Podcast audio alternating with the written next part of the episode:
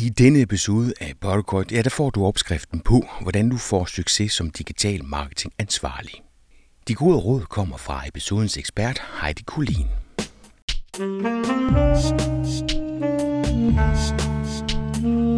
Velkommen til Potterkort, en podcast om markedsføring på internettet. Din vært er Ip Potter.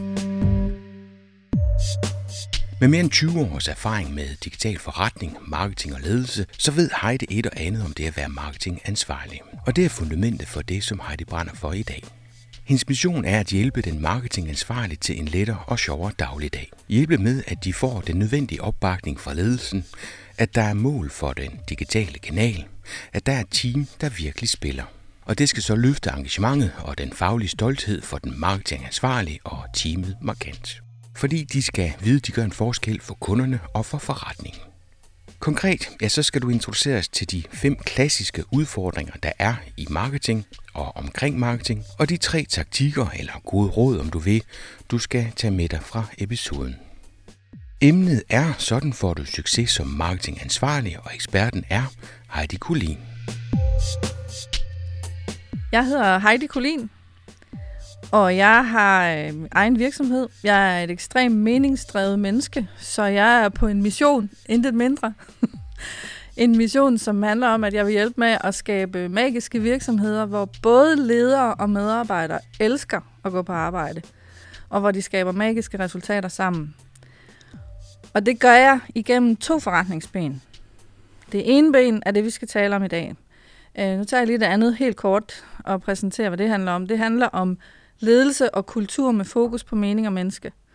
Så her har jeg rigtig meget en mission om, at og ikke mindst en tro på, en overbevisning om, at vi har behov for en ny form for ledelse, en ny måde at bedrive ledelse på og drive forretninger, hvor, øh, hvor vi har meget mere fokus på mennesket og på mening, frem for at det hele tiden er bundlinjen, der er målet i sig selv. Det andet forretningsben handler også om ledelse, men det handler specifikt om marketingledelse.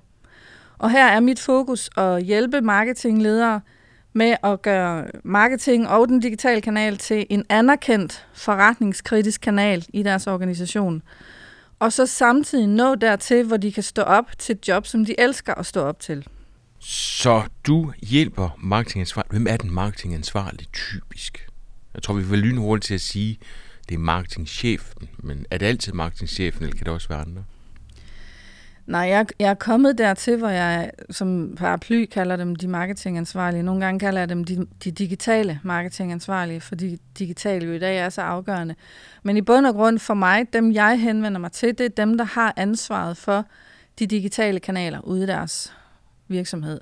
Og de hedder nogle gange marketingansvarlige, de hedder nogle gange marketing managers, de hedder nogle gange digital managers, online chefer. Kært barn har rigtig mange navne. Men det er... Øh, mit fokus er den person, som har ansvaret for de digitale indsatser, de, de digitale kanaler. Og det du gør, det er, at du hjælper dem med at passe deres arbejde og blive anerkendt i ja. det, de gør. Ja. Min erfaring er, for jeg har selv siddet i den stol i rigtig mange år. Jeg har, øh, jeg har siddet som online-chef ved energiselskabet OK i hele 15 år. Det føles næsten som et helt liv. Øh, hvor jeg selv rigtig meget kæmpet i virkeligheden for at få lov til at gøre mit arbejde optimalt.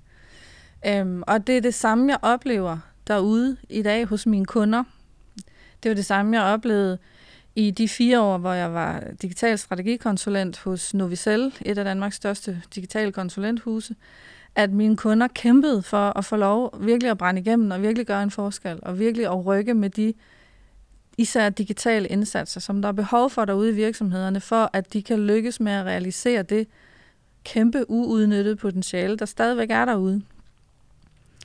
Og denne her kamp øh, for i virkeligheden at få lov at gøre en større forskel for sin virksomhed, det er det, jeg hører rigtig mange marketingansvarlige, digital managers, online chefer og svejter udtrykke. Jeg vil bare jeg, jeg, har, jeg ved, vi kan gøre noget mere. Jeg brænder for at sætte, for lov at sætte det i gang. Jeg vil så gerne. Jeg ved, jeg kan gøre en større forskel for min virksomhed. Men, og det virker jo tåbeligt.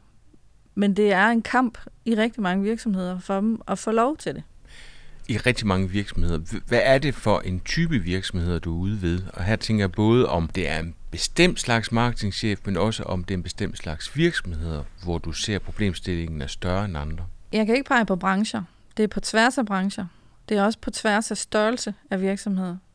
Der er nogen, der nogle gange kommer og siger til mig, at altså ikke mest de små virksomheder, fordi de store virksomheder, de må da være mega professionelle til det der. Ej, jeg beklager, men nej. der er faktisk ingen forskel, hverken i forhold til branche, eller størrelse på virksomhed, eller B2B, eller BTC. Faktisk heller ikke. Så min erfaring er, at det handler mere om, om der sidder en marketingansvarlig, hvis jeg må have lov i resten af podcasten her, og, og kode det sammen til marketingansvarlig, selvom det kan være andre titler. Øh, det afhænger af den marketingansvarliges vision og drive. Og øh, det vi kommer til at tale om i dag, de råd, jeg har taget med, det vil, øh, det vil give mening for nogen. Det vil tænde nogen og tænke, yes, fedt, det kan jeg bruge. Og så vil der være nogle andre, som, øh, som bare tænker, jamen jeg har det faktisk meget godt, sådan som jeg driver det i dag, hvor det er andre, der måske mere kommer og, og siger, hvad jeg skal gøre, og så, så gør jeg det, og så går jeg hjem, og så har jeg det godt. Den der service-rolle, som vi også kommer ind på lidt mere om lidt. Det er mere det, der i virkeligheden afgør, hvad det er for nogle virksomheder, jeg kommer ud til. Du har taget tre råd med, tre ting, som øh, du synes, man skal arbejde med. Men skulle vi ikke starte med at etablere, hvad det er for nogle ting, som øh, du ser, der er udfordringer derude? Også sådan, at lytteren ligesom kan måske genkende problemstillingerne, og dermed er motiveret for at, at høre de her tre råd. Som sagt, så kæmpede jeg jo selv med dem, men, men fandt også i min tid ved OK vejen øh, til at, at, at rydde dem af banen, eller hvad vi skal sige. Øhm, og så begyndte jeg, da jeg kom til Novicel, at lave den første sådan undersøgelse, spørgeundersøgelse, hvor jeg spurgte på tværs af vores kunder der, og følgere og så videre, hvad de oplevede som de største udfordringer, de, de største barriere, det som allermest spænder ben for, at de kan lykkes med virkelig at gøre den her forskel, som de drømmer om at gøre for deres virksomhed. Og den undersøgelse har jeg gentaget af flere omgange, også øh, mens jeg har haft egen virksomhed, så, så det er ikke noget, jeg har stampet op af jorden. det er noget, som, som præsenterer sig igen og igen. Og der er de her fem udfordringer eller barriere, som går igen. Og den, den ene, og det er i uvilkårlig rækkefølge, det her, det er ikke sådan, så den første, det er den, der bliver svaret mest. Men, men øh, der er de her fem, og den ene handler om, at der mangler tid og ressourcer i forhold til den mængde af opgaver, som de forventes at løse. Den anden er, der mangler de nødvendige systemer og teknologier. Det hænger i virkeligheden i min optik rigtig, rigtig meget igen i sammen med, med de manglende ressourcer, som de får tildelt. Øh, så er der den her udfordring med, at der typisk ikke er defineret retning eller mål for deres indsatser. Altså der er ikke aftalt helt klare, entydige mål for, hvad er det for et resultat, marketing slash den digitale kanal skal levere til forretningen. Så er der typisk også meget uklare beføjelser og rigtig mange snitflader, som øh, ønsker indflydelse, som forventer at have indflydelse på beslutningerne og på prioriteringerne i marketing og omkring den digitale kanal. Øh, tit ikke kun, hvad der skal gøres, men også, hvordan det skal gøres. Og sidst men ikke mindst, så mangler der forståelse i ledelsen og i resten af organisationen for den digitale kanals betydning og den værdi, som, øh, som den allerede har typisk, men som den især der kan få, hvis man arbejder rigtigt, vel at mærke, med og omkring kanalen. Så det er de her fem udfordringer, som jeg igen og igen hører, at de kæmper med derude, de kære marketingansvarlige. Er de ligestillet, de fem? Nej, det kan være lidt, det kan være lidt forskelligt fra person til person, øh, og det tror jeg i virkeligheden mere, det er jo ikke noget, som de heller har lavet statistisk arbejde omkring, så det er nok mere fra person til person, hvad for en af de her barriere, de synes, der er mest irriterende, og det tror jeg meget er et profilspørgsmål. Nogle synes, det skidt også det allermest irriterende er, at jeg ikke har nogen mål.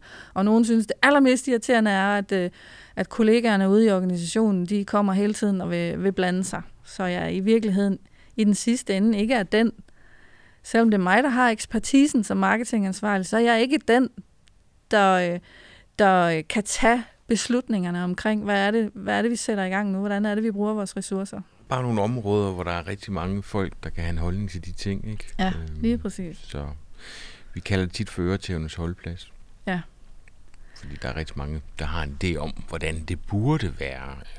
Og at det, de lige sidder med, jo er det vigtigste af alle de ting, som ligesom skal, Præcis. skal derud. Og, og marketing øh, er jo af en eller anden årsag blevet til et område, som alle synes, at de kan have øh, en holdning til, og at de har viden øh, tilstrækkeligt med viden til rent faktisk at kunne have en holdning til. Så de fem ting, der siger du, den første er tid og ressourcer.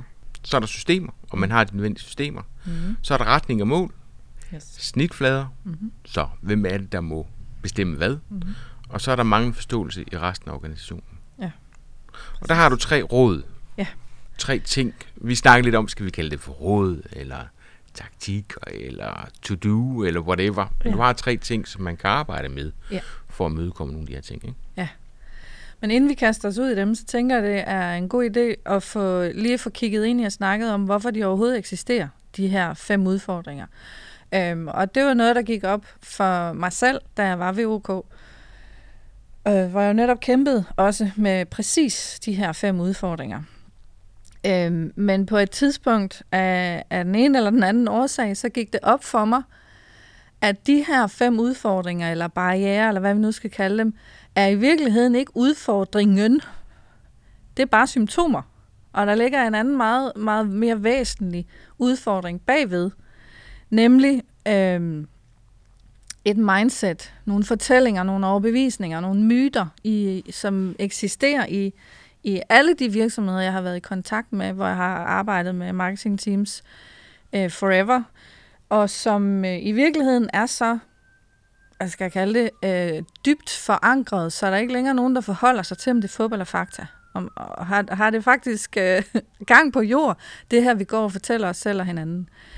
Øhm, og de to overbevisninger har jeg døbt det klassiske marketing mindset.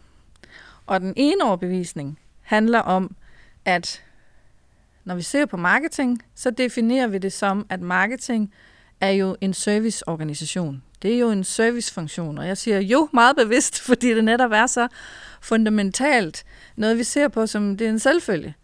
Øh, så hele eksistensgrundlaget for marketing ses som, at man er der for at servicere forretningen.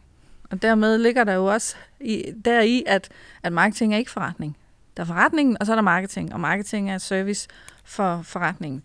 Så øh, derfor er der jo for eksempel ikke øh, aftalt mål, fordi, fordi hvad skal du med mål? Det er forretningen, der har mål, og du er her bare for at hjælpe de øvrige forretningsområder til at nå deres mål. Og derfor er det, at vi hele tiden har snitflader, som kommer og har en holdning til, hvad de skal lave, i hvilken rækkefølge, og, og tit også, hvordan de skal lave det. Det er fordi, man ser marketing som den her serviceorganisation eller funktion.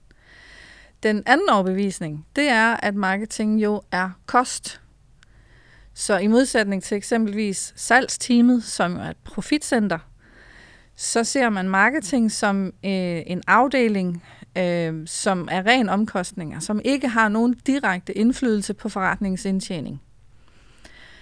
Øhm, og derfor, igen, er der ikke opsat mål heller, og derfor er der manglende tid og manglende ressourcer og manglende systemer og teknologier, fordi alt, vi bringer til bord som forslag fra marketing, bliver vurderet alene i et kostperspektiv. Og så er alt jo dyrt, hvis vi ikke kigger på, hvad vi kan få ud af det, fordi vi ikke har en forventning om, hvad vi kan få ud af det. kan få ud af det, undskyld. Så, øh, så er det klart, så, så vil rigtig meget af det blive, blive stemt nede. Og det her mindset, det er fuldstændig forældet. Det er fuldstændig uddateret, netop fordi, at det jo typisk i dag er marketing, som har ansvaret for den digitale kanal. Og den digitale kanal har ved Gud indflydelse på forretningens indtjening. Spørgsmålet er kun, om forretningen har opdaget det og udnytter det. Men kunderne bruger kanalen som en forretningskanal. Kunderne er der. Så der er i stor udstrækning mulighed for at, øh, at skabe indflydelse for marketing og den digitale kanal på forretningens indtjening. Hvem er det, der har det mindset? Jamen, det er alle. Ja, fordi der er også marketing selv, Ja, det som er ligesom har hoppet Det, på det, den der med, at det er, det er sådan, det er, og det er det, vi arbejder ud fra. Præcis. Og det er derfor, det er vigtigt for mig at pege på den årsag, inden vi går i gang med rådene, for ellers giver det slet ikke mening. Øhm, men, men det er også, altså, øh, det er i ledelsen, og, det, og det, er jo, det er jo det, der er det største problem, sammen med uh, marketing selv. Og det er i resten af organisationen, og det er enhver, som taler om marketing, eller har, har et billede af, hvad marketing er, som studerer marketing. Altså, det, det er ligesom det, der er blevet definitionen. Det er som om, at vi ikke er fulgt med i takt med, at digital har udviklet sig. Og, og dermed ikke har opdaget, at nu har vi faktisk en forretningskanal mere. Før i tiden, ja, der var forretningskanalen, det var vores salgsteam, dem der havde den direkte kontakt med kunderne, enten ved fysiske møder eller via telefonen. Men nu er der altså en digital forretningskanal også, og den har I typisk givet marketing ansvaret for at drive. Men det er ikke sådan, den bliver drevet, fordi det har man ligesom glemt at få indrettet hele, hele mindsetet, hele organisationen efter. Og det er i virkeligheden der, jeg gerne vil have, have både marketing og ledelsen til, til at arbejde sig hen af, at de begynder at arbejde med den digitale kanal som en regulær forretningskanal. Fordi så er der i den grad øh, et bidrag, et direkte bidrag til forretningsindtjening. Men det kræver både et nyt mindset, og det kræver også nogle helt nye måder at arbejde på. Så det her mindset, det spænder rigtig meget ben ude i virksomhederne. Og det er det, vi skal have ændret først og fremmest, hvis de skal lykkes med rent faktisk at, øh, at skabe et større bidrag fra marketing side til forretningen.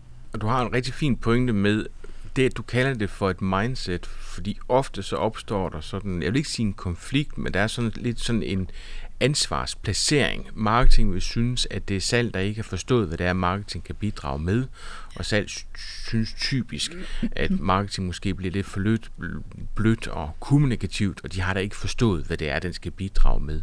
Nej. Og dermed så bliver der gravet grøfter, ikke? Ja, så når du siger det mindset der, så, så er det netop, at, at det skal ske både hos nu kalder du det for forretningen, men altså både hos marketing og forretningen, og når du siger forretning, så er det vel både salg og økonomi og ledelse. Ja, hele organisationen i virkeligheden, fordi der er utrolig mange forskellige snitflader til marketing, hvor der jo er en, en uh, stærk afhængighed begge veje.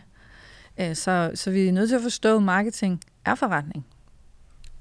Og jeg er med på det hele organisation, men man skal vel have fundet ud af, hvor man starter, fordi alle lige så er noget smitter af på hinanden. Ja. Så der må være et sted, hvor... Og det er i ledelsen, og, og det er det, jeg gerne vil frem til. Men det er fuldstændig rigtigt, og det er også en vigtig pointe, du kommer frem med, at marketing har også et ansvar. Det er ikke nyt noget, vi sidder i marketing og peger fingre ud mod resten af organisationen og op mod ledelsen. Som du hørte i, i, i den ene udfordring, så det, det de formulerer er, at der mangler forståelse i ledelsen. Øh, det kunne jeg jo godt være fræk at spørge om, hvis, hvis skyld er det, at der mangler forståelse i ledelsen. Fordi faktuelt, så det jeg oplever, er også, at, at den marketingansvarliges eget fokus og eget arbejde ikke hjælper en skid, pardon my French, i forhold til det her mindset. Fordi rigtig, rigtig mange marketingansvarlige, bare for ikke at sige alle, men rigtig, rigtig mange, de bruger al deres tid og alle deres ressourcer på tiltag vendt ud mod markedet. Og her så sidder der så nok nogen og har lyttet til den her podcast og tænker, nu har hun da fået en skrue løs, for det er sgu da det, marketing handler om. det handler om at skabe synlighed ude i markedet. Det handler om at tiltrække kunder. Og ja, det er rigtigt, det er det, marketing handler om også. Øh, på samme måde som bjergbestigning handler om at bestige bjerge, plejer jeg så at lave den her sammenligning. Men hvis nu den pågældende bjergbestiger, som, som bare drømmer om at komme til tops på det her bjerg, opdager, at det er en kamp at komme derop, og finder ud af, at det er jo fordi, jeg har en sten bundet om den ene fod, så vil jeg da også anbefale den her bjergbestiger lige at stoppe op et øjeblik.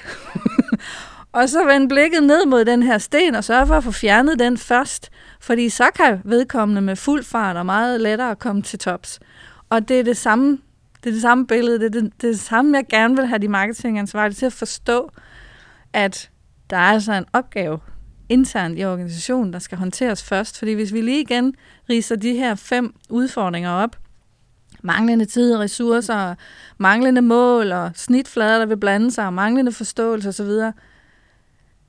Er det udfordringer, vi løser ved at køre tiltag ud mod markedet hele tiden?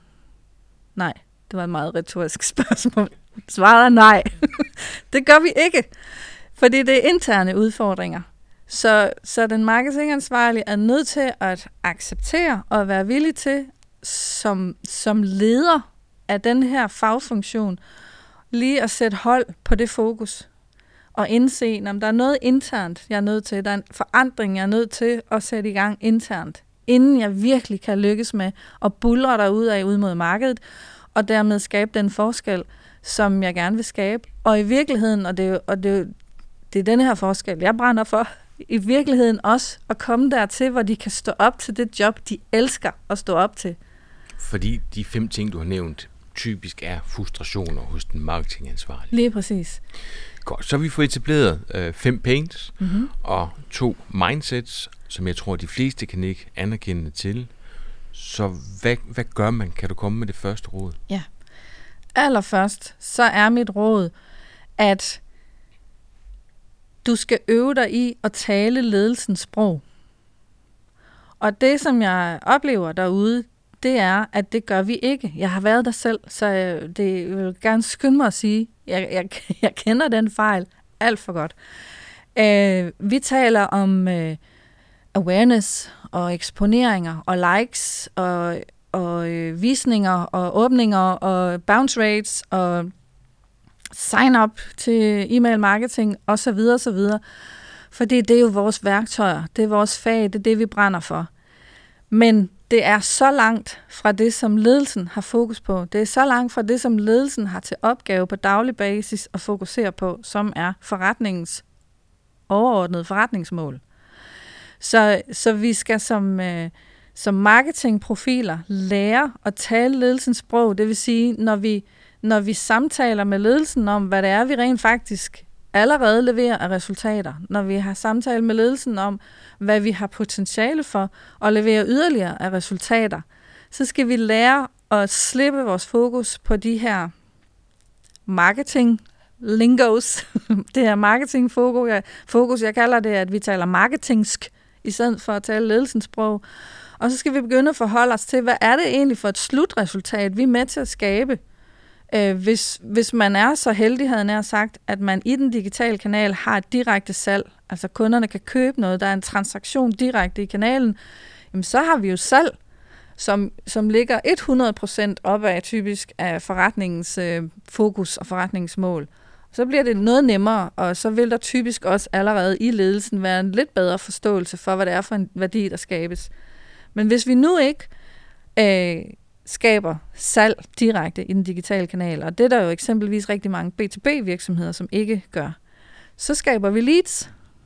Og det er også øh, stort set ligegyldigt, hvad det er for en branche, vi opererer i. Det er sågar også, hvis du er, mm, er en, øh, hvad hedder sådan en, en, øh, en godgørende organisation, hvad hedder det? Det kunne være Børnefonden, det, lige præcis, non-profit organisationer de har også en eller anden form for lead, som de skal have skabt, for at de er med til at hjælpe øh, forretningen, virksomheden med at skabe det, som de er der for at skabe. Det kan være en uddannelsesinstitution. Her er der igen en eller anden form for lead. Det kan være en kursist, som bliver sendt øh, ind til, øh, til et sted, hvor de kan tilmelde sig, eller som kontakter uddannelsesorganisationen, eller hvad det er. Vi, vi skal øve os i hele tiden at tænke, hvad er det for et slutbidrag, jeg kan levere til forretningen, for at vi er så tæt som overhovedet muligt på det sidste endegyldige forretningsmål. det med at være enige om kopierne, fordi den går vel også begge veje. Der ligger vel også en opgave i at opdrage ledelsen til at kunne forstå, at der er andet end, end det, der lige frem kan måles som salg, som også har en værdi. Jeg ved, i, i CO3 ja. er salg virkelig begyndt at forstå værdien af permissions. Den var der ikke førhen. Øh, så den forståelse startede vi med, og nu er vi kommet til den forståelse, at der også er, at det ikke handler om for flest mulige permissions, men de rigtige permissions. Ja. Det var en rejse, men det går vel begge veje. Jeg er med på, at vi skal møde nu kommer jeg til at afsløre, hvad for en del af det, jeg sidder med. man, man, man skal møde hinanden, men der ligger vel også øh, en, en, en forståelse, de to ting imellem. Så jeg er med på, at man som marketing skal tale ledelsesproget. Mm. Men man skal vel også lære dem, at der er øh, flere værdier, der er nogle trapper, man skal øh, nå ind til. Eller, eller hvad? Skal, skal man bare give efter? Ja, altså det kan godt være, at der er nogle enkelte ledelser, hvor det giver mening, men jeg, mod, jeg øh, plejer faktisk at anbefale mine kunder det modsatte. Og det skal forstås sådan, at nu nævnte du selv KPI'er, og noget af det, som jeg også oplever, der er manglet forståelse for, det er, at der er forskel på KPI'er og PI'er. En KPI er en Key Performance Indicators, Indicator, og at den er key betyder jo, at det er et nøgletal, det her. Så det er udtrykket for dit slutresultat. Det er det, som du gerne vil have, at ledelsen har fokus på, at det har du leveret til forretningen nu. Alt andet, som for eksempel trafik og sign up til e-mail marketing, øhm, konverteringsrater, you name it, frafaldsrater og øh, bounce rates og alt det andet, det er PI'er. Det er altså delmål, og det er de forudsætninger, der skal til på vejen hen mod realiseringen af vores KPI. Og min anbefaling er, lad være overhovedet at snakke PI'er med ledelsen, fordi når vi gør det, så holder vi dem fast i, i, i det fokus. Øh, vi holder dem fast i, når jeg marketing handler om alt det der øh, bløde noget, hvor der er i deres, i ledelsens hoved, alt for langt imellem det slutresultat, som marketing åbenbart kommer med, og det, det resultat, som vi har fokus på, som er forretning. Så, og det betyder jo ikke, skal jeg skynde mig at sige, at marketing ikke skal have fokus på PI'erne. Det skal de, men det er, det er i min optik vores daglige redskaber. Det er det, vi skal arbejde med. Hvor slutresultatet er det, som vi leverer til forretningen. Og det er det, ledelsen skal have fokus på. Og når de begynder at forstå, når, det kan jeg da godt se, salg eller leads, øh, det er jo helt tæt på, det er jo det, der påvirker vores indtjening. Så begynder der netop at komme en helt anden forståelse for, og en helt, en helt anden interesse for, hey, hvad kan vi få ud af den der? Så når, når den marketingansvarlige begynder at snakke om de her resultater, slutresultaterne, der ligger helt tæt på forretningens overordnede mål, og, og begynder at vise, det her, det skaber vi allerede i dag, og prøv at se, det her, det kunne vi yderligere skabe. Der er et uudnyttet potentiale så er der basis nu for, for en åbenhed og for, for noget opbakning til og, øh, og vil sætte nogle flere tiltag i værk. Og i virkeligheden for at få lavet den her aftale om, okay, det kan da godt se, det, eller det kan vi som ledelse godt se, der er, der er der noget at komme efter der. Lad os så få defineret nogle helt entydige mål for, hvad det er, vi skal som forretning, vi skal have ud af den her kanal. I samme forbindelse er det jo så vigtigt også at få etableret en aftale om mandatet. Fordi det kan ikke nytte noget, at, at den marketingansvarlige nu får en aftale om, om at skulle levere x antal leads, eksempelvis, men det er stadigvæk resten af organisationen, der kan komme og banke på døren og sende dem i til øst og vest, og øh, den ene og den anden retning, øh, for at hjælpe dem. Fordi så får, så får den marketingansvarlige jo aldrig nogensinde råderum til rent faktisk at sætte de tiltag i værk, som der skal til, som de ved på baggrund af deres erfaringer og viden osv., og på baggrund af deres data, som de kan se, at det vil være væsentligt at sætte i gang. Så, så man holder en ansvarlig for nogle mål, men giver dem ikke rådrum til rent faktisk at agere derefter. Det, det holder jo ikke. Så mandatet skal altid følge med.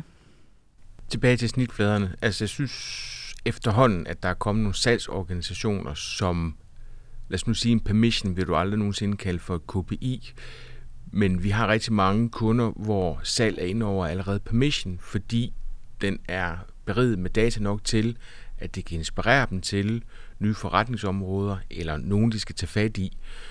Øhm, så, så KPI'er, jeg, jeg, jeg, jeg tror ikke, man kan, det, det, er sådan, det er lidt kantet stillet op, synes jeg. Ja, kan det kan godt, det kan sagtens være. Bund og grund, så, så, så for min skyld, så kan, så kan I kalde dem, hvad I vil. Man, man kan kalde dem, hvad man vil. Bare man har den her forståelse af, hvad det er for nogle mål, som man bør have øh, dialog med ledelsen om, og hvad det er for nogle mål, man skal afrapportere til ledelsen. Fordi hvis man afrapporterer på awareness eksempelvis, og se her, hvor mange visninger den seneste kampagne havde, hurra, og vores seneste video havde så mange åbninger, der er så mange, der har set den, så bekræfter vi hele tiden ledelsen i det gamle mindset, at nå, ja, der er godt nok langt fra det der bløde noget, og så vil det blive ved med at være marketing, der bliver skåret i, hver gang at krisen krasser, og der skal, skal laves besparelser. Øh, hvorimod, at hvis ledelsen har forstået, at det, er, det her er en forretningskanal, og der er direkte indflydelse på vores indtjening, så, øh, så tænker de sig i hvert fald lige om en ekstra gang, inden de begynder at skære i, i budgetterne. Fordi så, så har man jo en forståelse af, at det så selvfølgelig også går ud over resultaterne. Så den jyske opsummering, det er, at man skal give ledelsen de informationer, som ledelsen vil kunne forstå. Ja, og som hænger sammen med forretningen. Altså hvis, hvis, hvis vores mission er, at marketing og den digitale kanal nu skal ses som den forretningskanal, det faktisk er, så er, vi, så er vi jo nødt til at tale ind i det, hver gang vi er i dialog med ledelsen. Så er vi nødt til at vise dem, at det er forretning med indflydelse på indtjeningen. Råd nummer to. Ja, det er så netop igen i, i den her ånd af, at det nytter ikke noget bare at pege fingre. Så det her er ikke kun en mission, hvor vi skal have ledelsen til at forstå eller gøre noget andet. Øh, der er også et arbejde, vi skal have gjort i marketing. Så, øh, så råd nummer to handler om, at den marketingansvarlige også altså skal sørge for at få integreret et nyt fokus og nogle nye arbejdsprocesser i marketingteamets dagligdag. Øhm, og det er der virkelig behov for, fordi på samme måde som jeg siger, at de fleste marketingansvarlige de har fokus på tiltag ud mod markedet, så det jeg ser, det er også, at langt de fleste marketingansvarlige, de bruger al deres tid og fokus på topfunnel. Så, så det er, øh, det er primært øh, arbejdet omkring awareness, synlighed, kampagner, kampagner, som skal skabe skal skabe opmærksomhed og interesse sådan i, i awareness-interest-fasen, og som øh, skal, skal sørge for eksempelvis nogle sign-ups til nyhedsbreve, og som skal, skal generere noget trafik ind til forretningen. Og, øh, og så det, som jeg desværre oplever igen og igen, det er, så når man ligesom har lanceret den her kampagne, og der bliver skabt trafik ind i funnelen, kan man sige, ind på websitet, som jeg betragter jo som, som marketings konverteringsfunnel, så børster de, klapper de i hænderne, børster hænderne rene, og så siger de, job done, yes. Og så, så går vi i gang med den næste kampagne, som har fokus på at skabe awareness og trafik, og i bedste fald sign-ups. Og sådan kører hjulet, loopet, igen og igen og igen og igen. Men, men vi har lige etableret det marketing, der har ansvaret for en digital kanal. Så hvem er det så, der har øjnene på bolden ned gennem resten af funnelen inde på websitet? den digitale konverteringstrakt. Hvem er det, der sørger for, at den trafik, vi har brugt både ressourcer, altså budget og tid på at skubbe ind i vores funnel, hvem er det, der sørger for, at den trafik rent faktisk flytter sig fra trin 1 til 2, og fra 2 til 3, og fra 3 til 4, indtil de er blevet til et salg, eller til et, øh, et øh, sales qualified lead, som vi kan aflevere til salgsteamet, som så ender med at kan lukke det. Den der proces med hele tiden Altså i virkeligheden med at arbejde ned gennem hele funnelen, ikke kun topfunnel, og med hele tiden at have hænderne på i funnelen, så vi på daglig basis monitorerer vores performance gennem hele funnelen, og prioritere ud fra data, hvor er det, vi er mest bagud. Hov, det er måske her fra trin 3 til 4 i vores øh, konverteringstrakt. Vi lykkes ikke med at få vores leads fra trin 3 til 4. Øh, så her er det, vi skal sætte tid og ressourcer ind nu, på virkelig at løfte vores øh, performance, altså løfte vores konverteringsgrad. Så det der loop med hele tiden at monitorere på data, og ud fra det prioritere, hvor er det, vi skal sætte ind, og så bruge vores viden, vores erfaringer og vores kreativitet på at skabe nye løsninger, som, som vil løfte konverteringsgraden. Det er det arbejde, der virkelig kan rykke noget. Det er jo det arbejde, som jeg selv oplevede, da vi endelig kom hertil, da det endelig var lykkedes mig ved OK at få skabt forståelsen i ledelsen for, for potentialet, og for at der skulle nogle nye arbejdsprocesser til. Da vi så fik etableret det her, så allerede efter, øh, efter det første år, hvor vi jo sådan set stadigvæk var i et øve, øve-mode, fordi det var nye processer, nye arbejdsprocesser, det her, og et nyt mindset, som hele teamet skulle, skulle have, have hvad hedder sådan noget, adopteret også.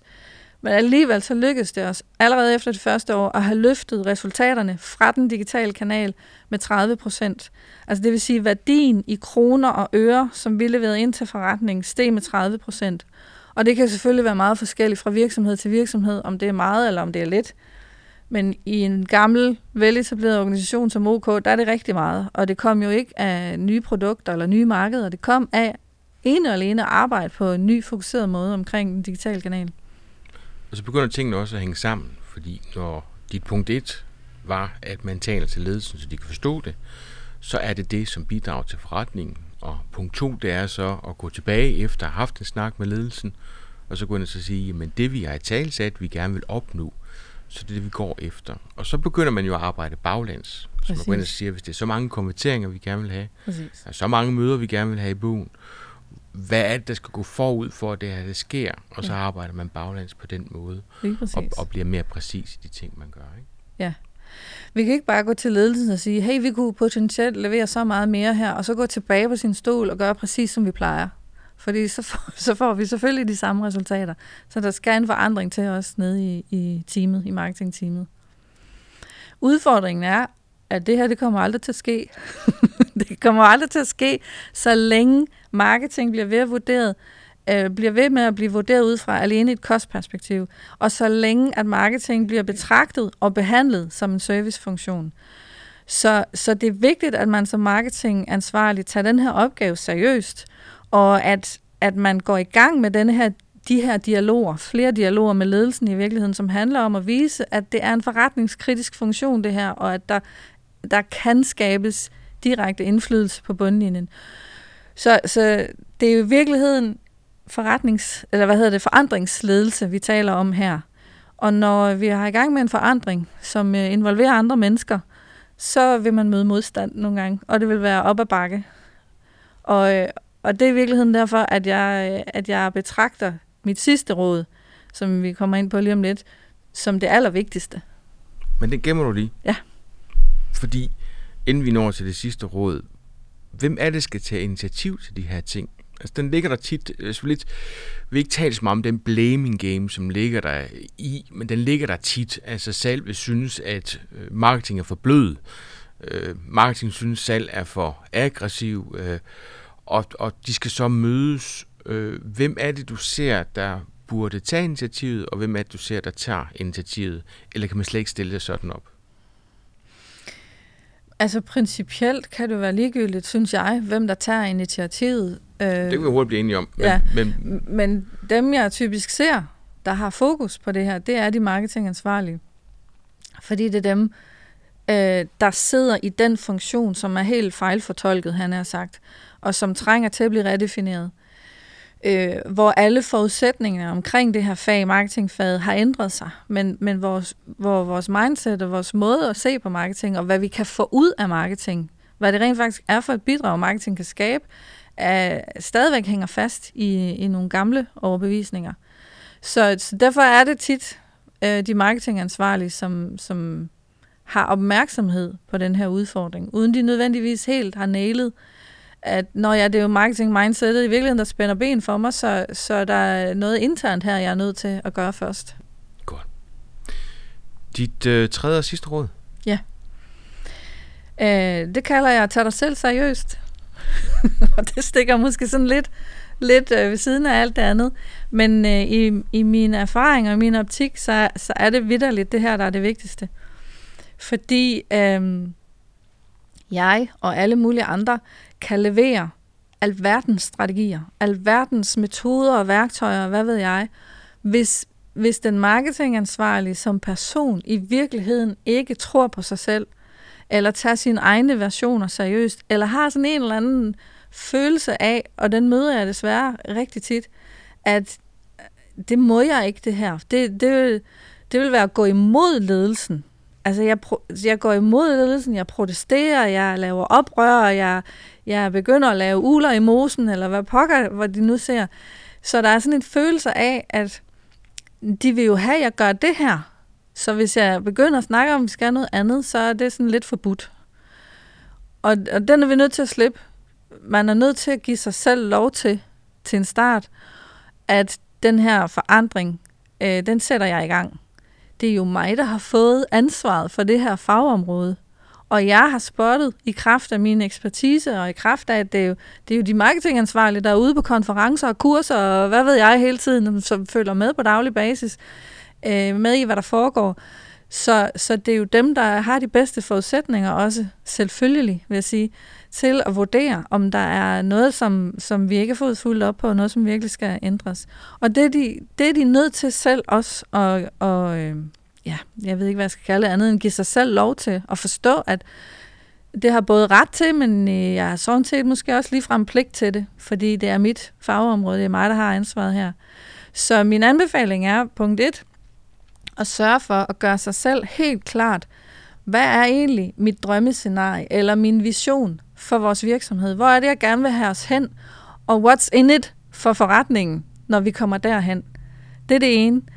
Øh, men den anden, der, som er lige så vigtig, og lad mig korrigere, som er endnu vigtigere, det er i virkeligheden også at få gjort sig klart, hvad er mit eget drømmescenarie? Altså, hvad, hvad er det for øh, et job, jeg gerne vil stå op til? Hvis vi når derhen, hvad betyder det så for mig personligt? Hvorfor er det, jeg brænder for det? Hvorfor er det, jeg synes, at det er fedt? Sådan så, at når man er i gang med den her forandring og alle de her dialoger og møder modstand, for det kommer man til, at så er, der, så er det ikke kun for forretningens skyld, så er der også en gevinst for os selv personligt, og det er det, der skal holde os til ilden. Det er det, der skal, der skal få os til stadigvæk at synes, jamen det er, altså det kan godt være, at de, for, de fattede den ikke i går, øh, og jeg blev sendt tilbage, og de har ikke forstået den endnu, men jeg prøver at give den en skal mere. Der, der er faktisk lavet et studie på øh, Stanford University for nogle år tilbage, hvor de har dykket ned i, hvad er det rent faktisk for en faktor, som er vigtigst for, om et menneske får succes, og det kan være en hvilken som helst succes. Øh, er, det, er det viden, eller er det personligheden? Og, øh, og så har de så opgjort, hvad procentandelen som viden henholdsvis har indflydelse på folks succes, og hvor stor en andel af vores personlighed har af indflydelse på vores succes. Det kan være, at du lige vil komme med et gæt, inden jeg afslører resultatet. Nej, Nixon Mixon. Nå, jeg synes, det er helt vildt. 12 procent kommer fra viden. Sølle 12 procent. De 88 procent kan man relatere til alt, hvad der ligger i personlighed, som passion og drive, og den måde, vi, vi udtrykker os selv osv. Det synes jeg jo er vildt.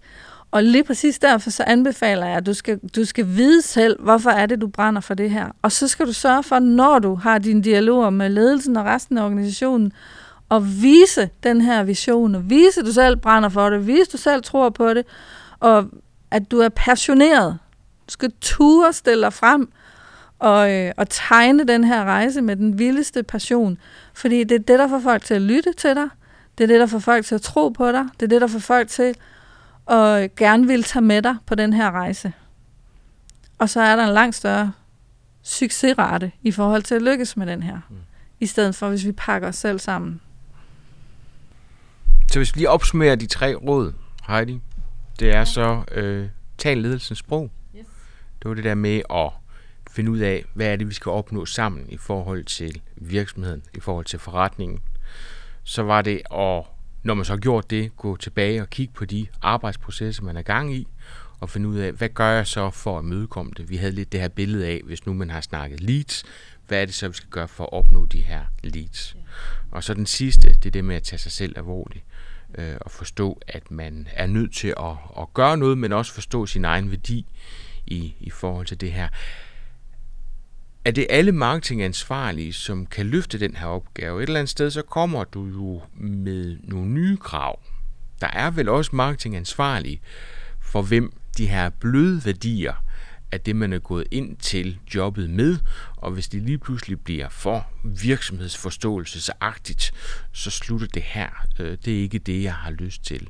Eller vil du sige, at alle kan, kan kan opnå det, du mener skal opnå for at få en god hverdag og for at skabe værdi for virksomheden? Altså min oplevelse er, at de, øh, de marketingansvarlige, som, som dels er mine kunder, men også dem, som følger mig, det er fordi, de har, de har den her øh, vision, de har den her drøm om, kunne jeg da bare få lov at gøre en stor, større forskel for min forretning? Og de har i sig selv, i sagens natur, et blik på, på det her bidrag til forretningen. Og så tænker jeg, mere behøver du sådan set ikke. Så kan det godt være, at du ikke ved endnu, hvordan du kommer derhen, men det er jo det, jeg super gerne vil hjælpe med, og har, har et helt framework udarbejdet på baggrund af min egen rejse med masser af strategier og værktøjer. det er dem, du har som kunder, så de har jo erkendt, at der er en problem. Nej, det er ikke kun dem, jeg har som kunder. Det er også den, den skare, der følger mig på både min nyhedsbrev og, og LinkedIn og så videre. De har typisk denne her lad mig nu få pokker.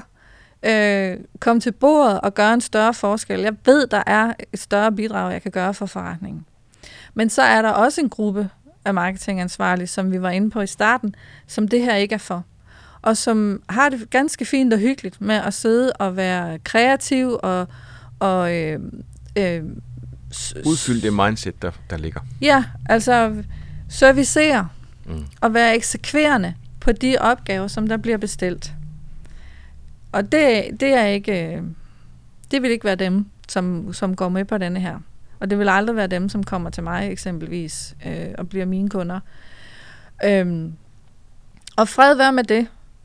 Vi skal, vi skal alle sammen stå op til det job, vi elsker. Der skal være plads til Så jeg, jeg ønsker ikke at trække ned, noget som helst ned over hovedet på nogen. Men jeg kan da godt, hvis jeg må kigge på det sådan lige fra et helikopterperspektiv, være en lille smule nervøs for de virksomheder, som, øh, som har sådan en marketingansvarlig mm. ansat, fordi de går glip af et potentiale, som, som de aldrig får realiseret. Og når det er så sagt, så er det jo ikke på nogen som helst måde, altså der er masser af, masser af flere råd fra min side, og, og taktikker og så videre, som jeg gerne vil give. Øh, og et af dem handler jo også om virkelig at få kigget ind i, har jeg rent faktisk de ressourcer i mit team, altså de kompetenceprofiler, som skal til. Fordi det er jo ikke den marketingansvarlige selv, der skal kunne alt det her. Øh, jeg plejer at anbefale den marketingansvarliges vigtigste opgave, det er ledelse og det er at sætte visionen for, for hvor det er, vi skal hen. Og så skal, så skal vi jo kigge ind i, hvor mange forskellige nye kompetenceprofiler er der rent faktisk, der er behov for i vores team, for at vi kan arbejde på den her måde med at monitorere, prioritere og optimere ned gennem hele vores funnel. Og der viser det sig jo typisk, der mangler et par stykker i, i marketingteamet, for at man kan dække den opgave. Og der er man også nødt til at komme ud over at være et serviceorgan for at kunne tale ind i virksomheden, hvorfor man skal bruge ressourcer på ja. at få de ekstra ressourcer. Ikke? Ja, og det, og det er derfor, det er vigtigt, at vi starter med mm. ledelse. Vi starter med at tale ledelsesprog og begynde at vise dem i ledelsen, at der er et forretningspotentiale her, for ellers så kommer vi jo aldrig til at få tildelt flere ressourcer. Vi kommer aldrig til at, at rykke rundt på den måde, vi opererer på. Vi kommer aldrig til, aldrig til at marketing får øh, råderummet, altså mandatet til at tage de beslutninger. Så vi, så vi skal jo væk fra, at det, at det er snitfladerne, kollegaerne ude i organisationen, der kommer og peger på, nu skal du, nu skal du bruge din tid og dit fokus på det her, mm. og så hen til, at det er vores data, der viser os, hvor er det lige nu, der er behov for, at vi fokuserer.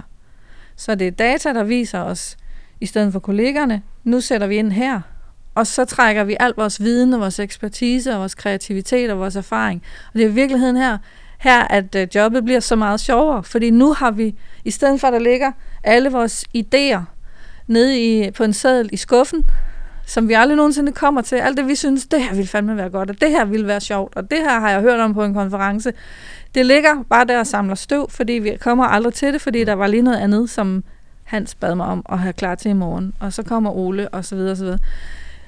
Så når vi kommer her til, hvor vi har råderummet, og det er data, der peger os i retning af, hvor er der noget, vi skal have løftet, og vi så kan trække vores, vores viden og erfaring og kreativitet i spil til at finde de rigtige løsninger, så bliver det et så meget federe job.